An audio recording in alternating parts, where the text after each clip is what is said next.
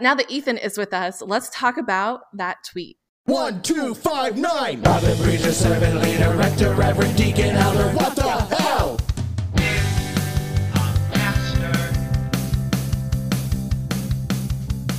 Welcome to What the Hell is a Pastor, a podcast about life in set apart ministry.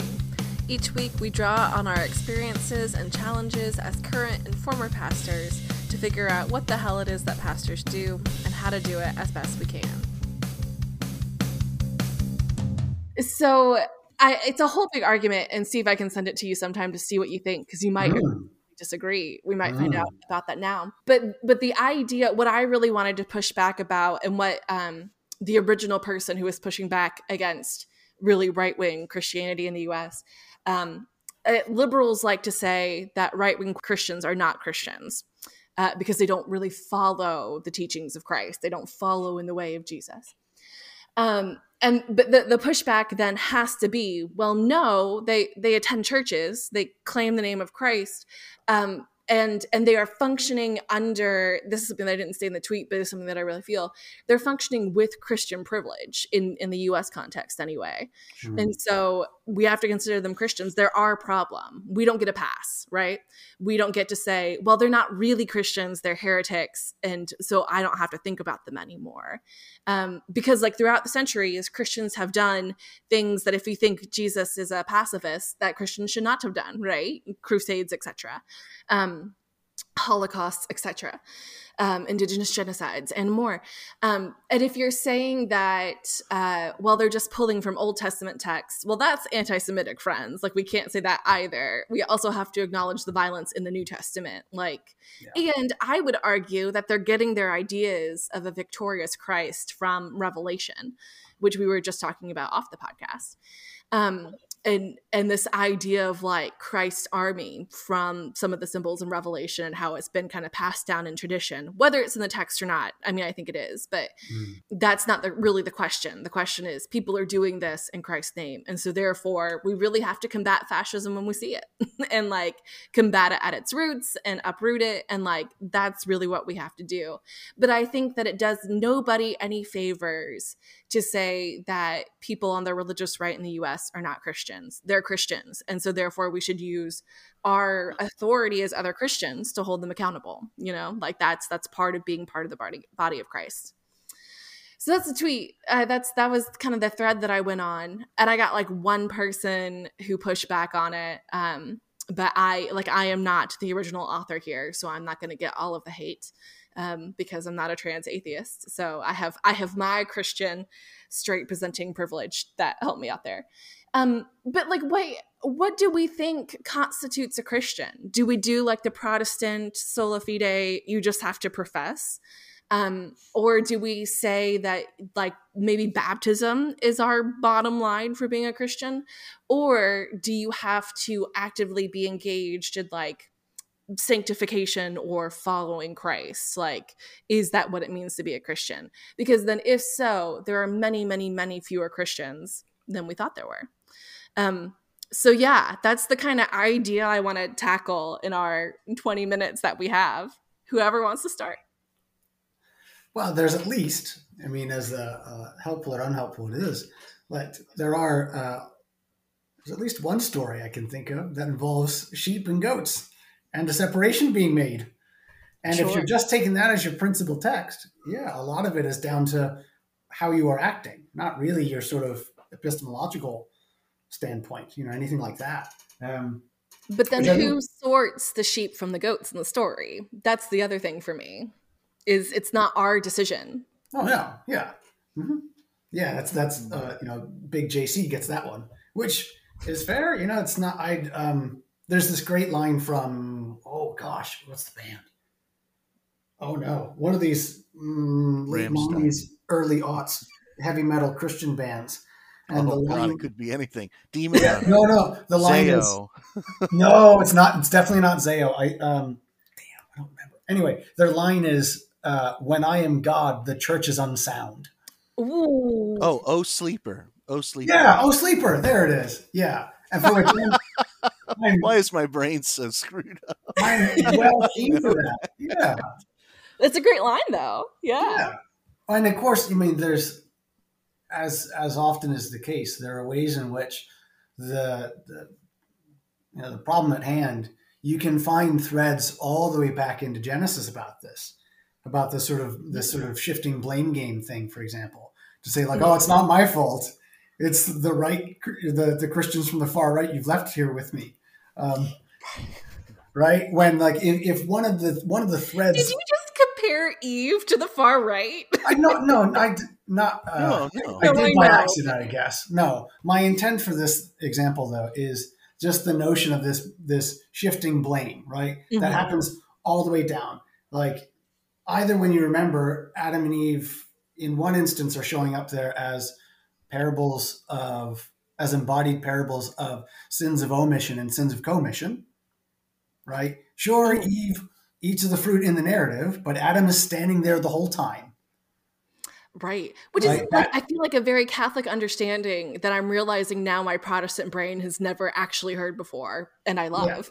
that like that that needs to be that needs to be taken account of and when the moment it comes for them to be responsible when they're called to account and says oh wait who told you you were naked right the instant that happens is it wasn't me it was the lady it was the person you put here with me we don't even need to say lady we just say it's the other person you, you put here to help me Mhm. um, and then similarly, there's this sort of bucket down where it goes, no, it wasn't me. It was it was the snake. It was this other agent that maybe subhuman or something. You know, th- this other agent that we can sort of say out with ourselves. That you know, when we take this story, when we take the thread of the story to be about a moment where you could have taken responsibility and you didn't, Mhm. it's Mhm. equally unhelpful to be like, oh, not those Christians. They're not really Christians. Like Sure. ideological purity tests can still be as unhelpful as uh, physical purity tests, as it were. You know, Yeah. Yeah, yeah. I think that the the what makes the so I agree. We Joe and I talked about this off podcasts uh, over text when it first happened, and I still think about it because I think it's there's so many kind of layers to both the original poster's critique and then and then how Joe worked with it, which I think is mm. good. I, I think the hard thing about the post is that we're ultimately working with various definitions of, of how to describe what we're seeing, right? Like right. Mm. within the Christian church, there there are and have always been self-critical apparatuses to like determine uh, within the family, you know, who Mhm. is who is right or wrong, or or needs to repent or doesn't need to repent. Like, and that's just as problematic as many other things. I'm not here to just to, to defend that in you know in the abstract, but I am here to defend that in the concrete. Like, part of what we're talking about is Christians taking responsibility for the family Mhm. and saying like from a from a within the family within the tradition we need to be able to say to you know ex right wing you know christian who's with power or who's been caught up in forces what you're doing is both from a practice standpoint totally at odds with the life of jesus but also indicates certain theological heresies that that we have to correct you for right like Yeah. within and within the family i think that makes sense i think that what chrissy the original poster i think is rightly getting at is in in outside of the family nobody gives a fuck you know Yes, like like yeah. it's outside of the family you're all the same Right. And- And, and your so- actions are all this caught up together. Yeah. Right, right. And so to say, to, to try to play the inside game with outsiders isn't isn't going to fly.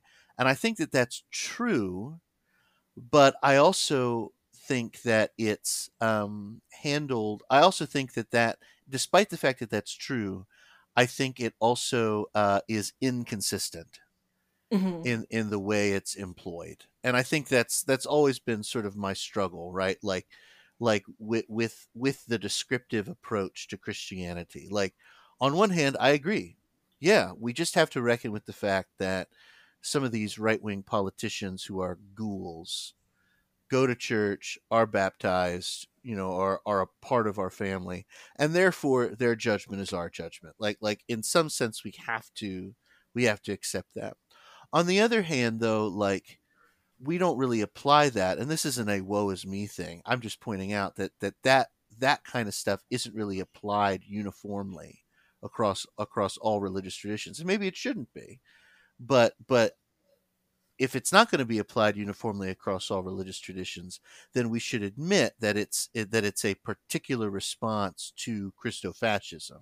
It's not a particular response to say um, ISIS, right, or or mm. um, uh, Zionist extremist Jews or um, uh, or or nationalistic Hindus or or stuff like that. It's not mm. we're not responding to them. We have we have an infinite capacity, at least on the left, to be and in, liberal world to be able to differentiate between radical terrorists who describe themselves as Muslims and your local mosque. Like we have an infinite capacity to distinguish between the two. Mm and that's important and, and that's should. important i'm not saying we shouldn't I, I, think we should but but uh, for for other folks for even that same group of folks who have the ability to distinguish between the two there does not seem to be a lot of curiosity to distinguish between the two in christian world and maybe maybe that's fine like christians you know in the west have historically been in positions of power and and and maybe maybe we just need to do that um I'm just pointing out that there that the world is that, that that in terms of Christianity, the overwhelming majority of Christians on this planet are neither white nor have power.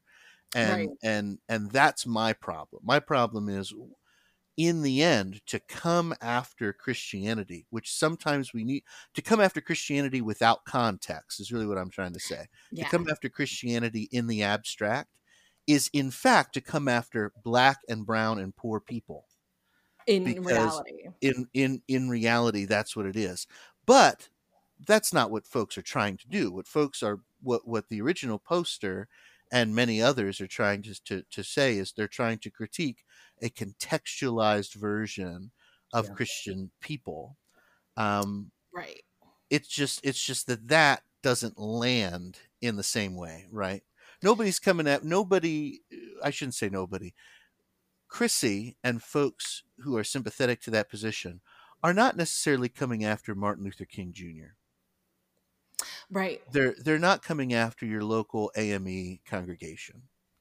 They're mm-hmm. not coming after them. But that's mostly because um, I don't think and I don't think those folks are trained to see those people as Western Christians. They're they're trained to see them as in in other in other identities and other capacities which i think points to something else. That's my long rant of saying i have of mixed emotions with the with the post because i don't know what to what to say exactly about it. Yeah and it's a very curious moment. There's a very curious line that um, a very small majority of what constitutes sort of christians on the face of the planet sort of broadly speaking white religious right as it were somehow are taken to be the baseline of mm-hmm. Protestants and Catholics over two thousand years? Question right. right. With no, with equally, uh, with often very little awareness of Eastern Orthodox, yeah, visions of Christianity as well. Yeah, yeah. I so part of me wonders if um, the this is an evolution of after 9-11 it, there was an that emphasis to say your local muslim congregation is not Al Qaeda, you know, like those are two mm. separate things. Uh, and if you're going to say that all Muslims are Al Qaeda, then you need to say all Christians are the KKK. You know, they there was an emphasis to try to to bring together to remind us that like Christians are not all good as well. You know, like Christians have that blood on their hands too. And I wonder if this is just kind of a continuation of that rhetoric. And I mean, like we were talking about way back at the beginning of our conversation, Steve, about how we forget that things that are recent are recent and how mm. history is very different. The history of the church even even the existence of christianity today is very different from maybe what's depicted in large Western um, uh, news coverage maybe mm-hmm. what we who has the publishing power you know like most most christian books are published by white people trying to export white christianity to other places as a as a product of uh, the colonial period and so uh, like it is both an understandable mistake to make, but then as a Christian, as a person in power, you sound really whiny when you're like, well, actually, Christians are like this. Like, because the harm is really being done. And that's, that is, I think, the key part of it for me is that the harm is not perceived. The harm is not a pedantic difference. The harm is being done. And mm-hmm. so I think we have an obligation regardless of how we want to define Christian, we have an obligation mm. to counter the harm that's being done. I agree with that. I, I really do. Like, like I think that that's what makes my relationship to this question and this post so complicated eh, from internally, because of course, you know, of of course, Christian white Christianity in this country, whether in its most conservative forms or in its most benign liberal forms, has a lot to answer to and and and actively perpetuates harm. Black and brown Christians also can do that too. But yeah. I, I just want to point out that I don't think it's because of their Christianity. Like like Ooh. that's that's what I'm trying to mm-hmm.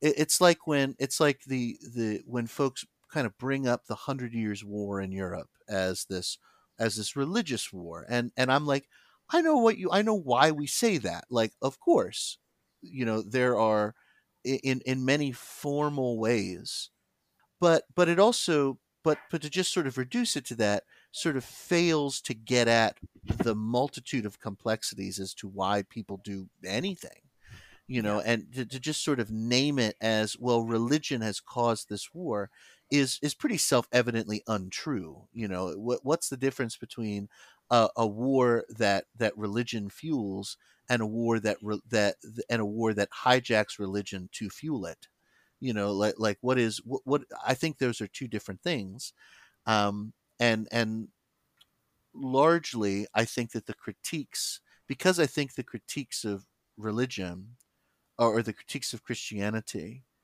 are um are are ultimately a critique of white power you know a, a yes. critique of a critique of kind of a, a spiritualized theologized white power um, but not everybody is aware of that distinction.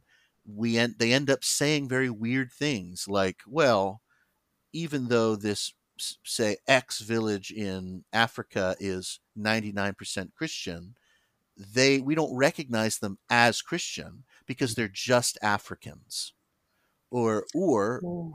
you know, or we don't, even though, um, I don't know, Mexico and many and many Latine countries uh, have a great multitude of a, of a synthetic uh, um, Catholicity and Catholicism, uh, in which they take Catholicism that they govern themselves with, you know, folk practices and, and, and really turn something rich into their community. They're not read as Christians. They're read as immigrants, lat, lat you know, Latine mm-hmm. people, anything besides their religion. Mm-hmm. Whereas I think the the and I think that's a failure of critique and a failure of of, of understanding what's sort of at play here. Um, I was going to say something. Think about it, and let's see so, Steve, you are not eh, as enmeshed in the American context as we are right now, in the U.S. context as we are right now. Uh, how how does all this strike you? right. Um, it was. I mean, it, uh, very interestingly, uh, with the most recent shooting in Texas. Well, not the most recent anymore, but the the news of it started going around, and my brother actually reached out and said, "So what what's what's what's Scotland saying about this? Um, which is sometimes an unhelpful question because I can't speak for Scotland. I can speak for a bit of Edinburgh, which is a tiny bit of the central belt, which is itself quite distinct from the outlying regions of Edinburgh or the outlying regions of Scotland, right? Um, you know, but even in spite of that, while the news came about, I mean, there was almost more of the sense that I knew from people who were interacting with that news. More a um, kind of a pity because, like in Scotland, there was a shooting in a school in a town called Dunblane, which is along a train line that I take to get here. Um, or rather, you know, the, the train line concludes at Dunblane. And that was the major flashpoint from which a lot of more restrictive sort of gun uh, laws came into place. However, mm-hmm. there is a detail that is missing, I think, at least like, uh, the, the, the, on the, the gun side of things, that sort of has this thorny uh, this thorny interaction where like the notion the argument in favor of sort of having any gun that you could want uh, is for self-defense against the government it's not for right, yeah. hunting rights and like there's a fundamental miscommunication of two ships in the night on that one which i still have not seen being addressed really robustly within the news now again that's that's slightly a distinction from just me being as distant as I am means that a lot of these conversations have not been occurring in the same way because there's such a radically different sense of uh, what's proper and right. It means that there's different problems that are happening here within like the state and the place of religion in the public space. Mm-hmm.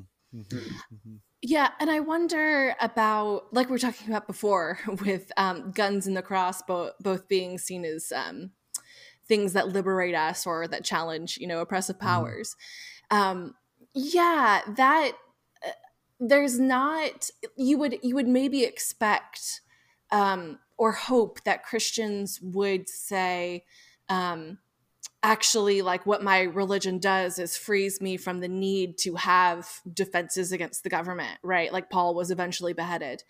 Um but that's also like in the in the tradition of of christian history of course that's not what we think right? Of course that's not how how we function.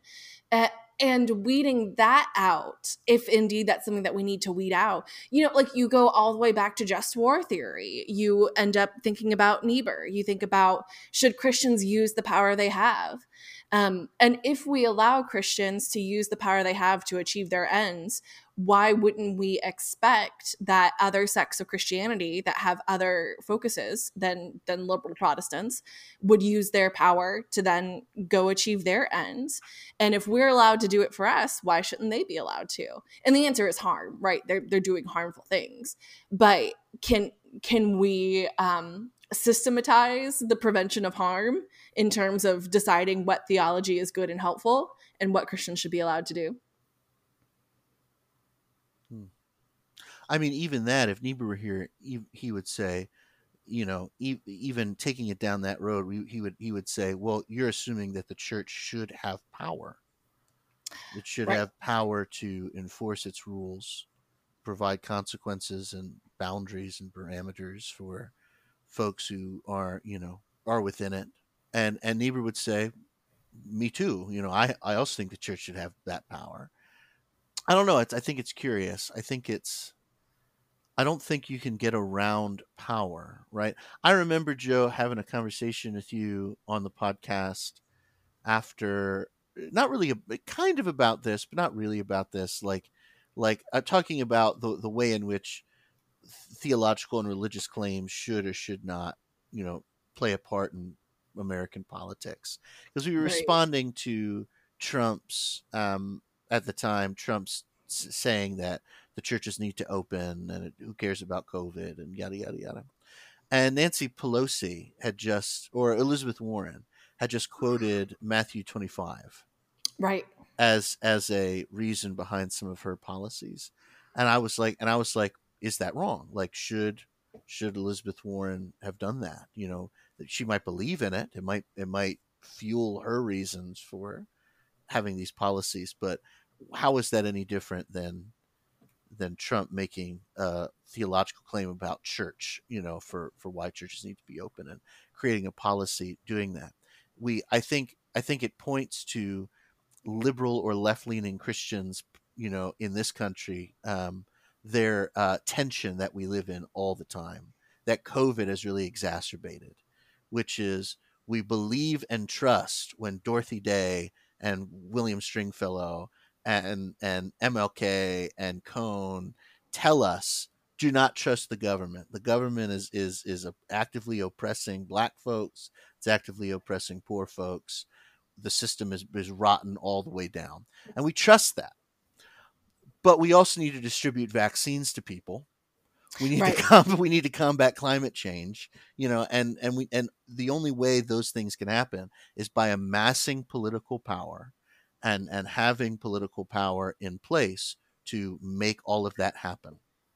We can say, well, the church can do it when simply the church cannot do it. No, and would be ineffective at it, and I wouldn't trust them to. Exactly, yeah. like like the church, the church is dog shit at climate change, and so we shouldn't be doing it. Uh, the church, the church should not be administering vaccines. We will get people sick. You know, like, like that is not what should be happening. Um, but those are like the two things that I think we're we're constantly in tension over. Um, as particularly as left leaning Christians. For right for maybe right wing Christians, it's not that complicated. Like, of course we can't trust the government, you know, except when we control it. Then we can trust the government. Um, I don't know. Yeah. I, oh gosh. I you I agree with you aggressively, Ethan. I have either of you read Miroslav Volf's um, A Public Faith? I think is his book. Mrs. Volf. I know the name. I haven't mm-hmm. read it though. I'm I'm currently reading it, and he his he's also writing in like a post 9/11 context, um, trying to discern what what a public faith that also participates in a public good can look like.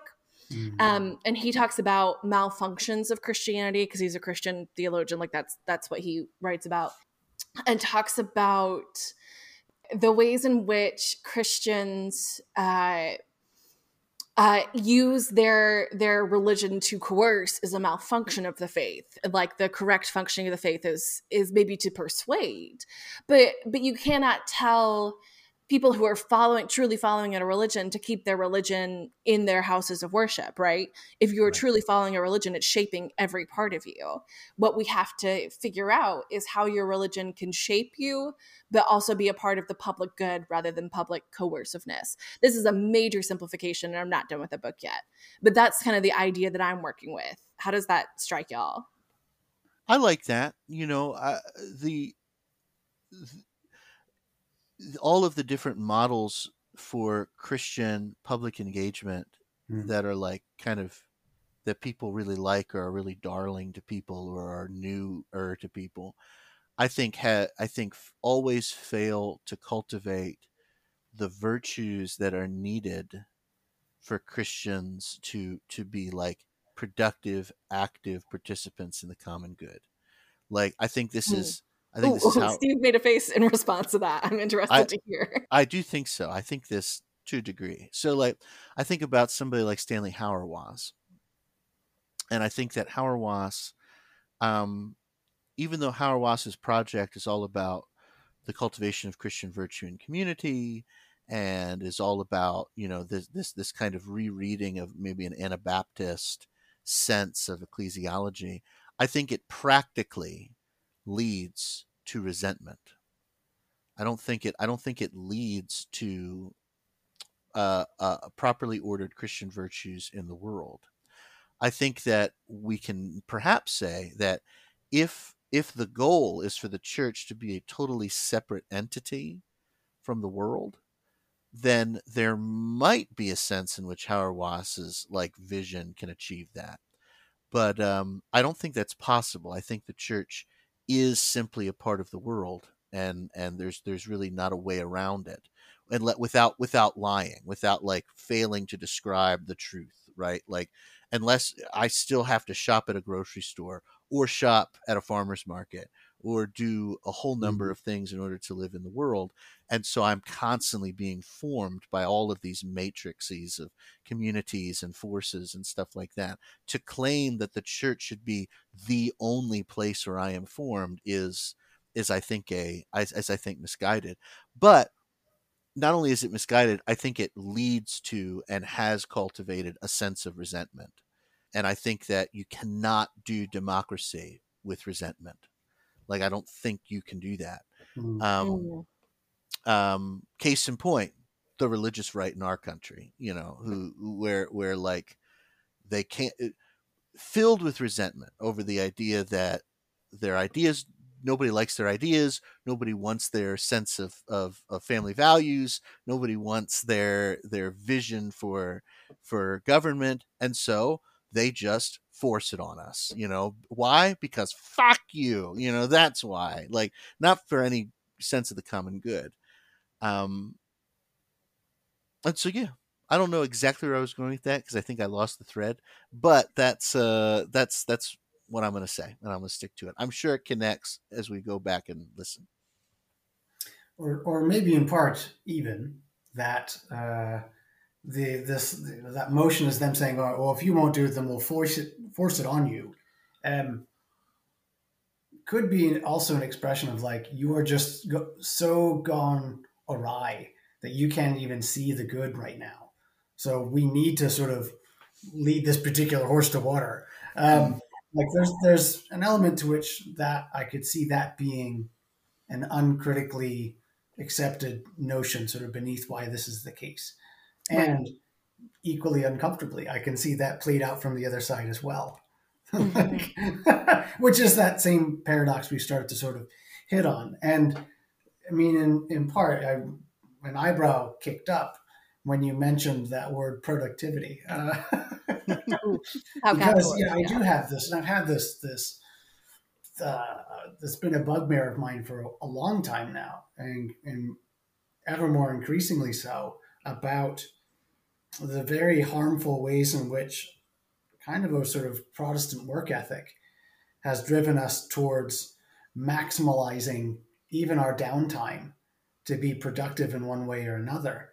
Um, when you know, it's sort of like I, I, said earlier to somebody else, a coworker of mine, I said something along the lines of how like, you know, I, I'm struck at sometimes the way in which people in this context are busy and I mean busy as a term of like spiritual illness.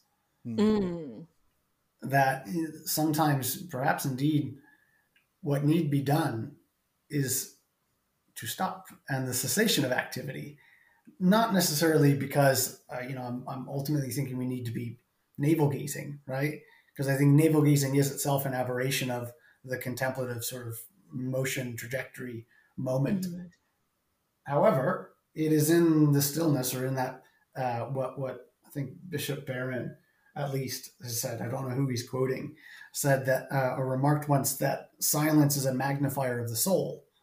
Hmm. So when you are in a non-busy, non-noisy state, is when you start to notice, or can start to notice, what is bubbling up inside you, and what is being magnified there. What is the thing that is being brought to the fore?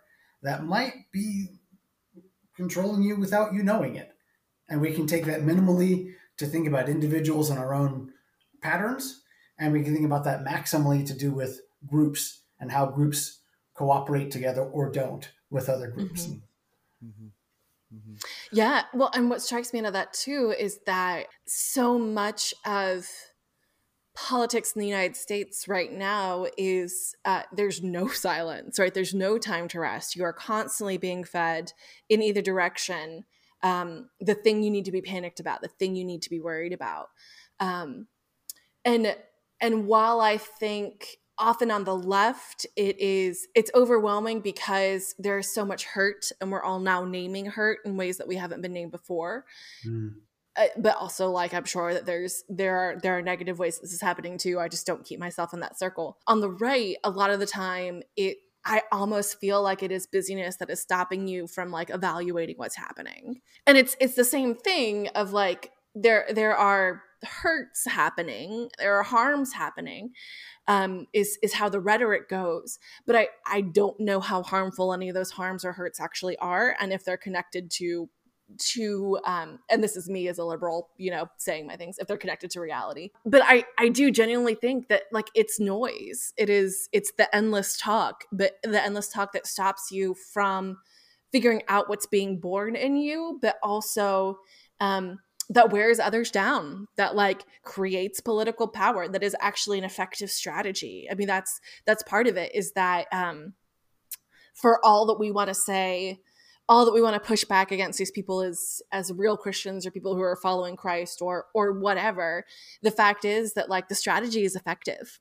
I mean, the, the people are identifying as evangelicals without going to church because it's now a political identity, but there are more people, you know, like it's, mm-hmm. they are grabbing in groups that have not been connected to the church previously. And if that's our goal, man, like that's the thing. And uh, yeah, I, and there's just not space for a really intelligent critique of all of this because again the harm is being done and there are people who are ignoring the harm because they don't want to look at it. Um, and so then we can't have a conversation like this about it in the public square because uh, because it's too noisy because we're too busy because we're too panicked you know like mm-hmm. there's there's not the space for it. And if you try to create a space for it noise just comes in anyway and that's part of the public square now being you know twitter and facebook and tiktok you know like the public square is not a place you can go to be. It is a place that you are sold to. So capitalism strikes again. I don't know. That's what that's what i get out of it. How do we think that i have gone off the rails or not? No i don't i don't think so. I mean but it's also it's the same paradox i see within sort of Christian liturgy, or at least Protestant liturgy, often is that like if the thing that is needed is silence, and I mean that in a quite sort of abstract, large way, if what is needed is a chance to, on a very brute level, be in a big old building that puts you outside of your own century hmm. and keeps you and, and maybe opens the door for you to think about not even something outside your own century, but outside your own space time continuum. Um, uh, right? If that is what is needed, why is it so hard to have silence in a church service? Ooh, right? Yep, and yep, I mean, this is partly my own me reflecting off of the, the predominantly Church of Scotland services I've been to, where there is a sense, a sense for me at least, that it is quite wordy. Like the prayers of intercession often have quite a lot of text to them, even while being written principally because they are written every week. You know, they're written anew every week. There's not a sort of set pray for X, pray for Y, pray for Z. Um, and yeah, I wonder, I think there is a disservice being done that more churches are not trying to pull on these reserves we have of the silence traditions and the way in which that there is there is um, there is formation happening there equally as there's formation happening in your active life. Yeah, you're being formed. Or, yeah, yeah, and, and that's I think that's often Ethan's point, and I think that's the one that we that we forget. You know, we talk about how people are being radicalized on the right, but like everybody's being formed and shaped by something whether you're whether you're being radicalized or not you are being shaped and just because we're aware of what radicalization looks like does not mean we're always aware of the everyday ways that we're shaped by things mm. i mean to hmm. go back to like the dispossessed from the the very beginning of our conversation like it, it takes uh, somebody who has grown up in a full-on socialist society to then come to a capitalist society and be like oh this is not normal you know would you say it takes somebody who is wholly other? Oh, that was good. That was good. That was good. I think we have to sign off on that one. Thanks for coming on, Steve. This is good. Sorry we didn't talk about changing churches or whatever, but no, I no, this is great. Thanks, I loved it. Yeah, loads of fun. Yeah, Ethan, you want to sign us off? I can. Friends, thanks for listening. This has been an episode of What the Hell is a Pastor? We are Ethan and Joe and Steve. And We will see you next time.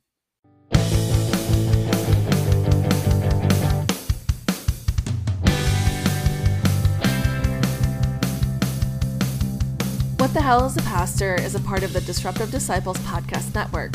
Our theme song is written by Joe Schomolf, performed by Joe Schomolf, Ian Uriola, and Paul Uriola, and produced by Paul Uriola. Email us at wtheckisapastor at gmail.com. Find us on Facebook at facebook.com slash disruptive disciples, on Twitter at WTHIAP, and on Patreon at patreon.com slash WTHIAP where you can get access to Pillow Talk, merch, signed cards, custom essays, and so much more. Thanks for listening, and take care of one another, friends.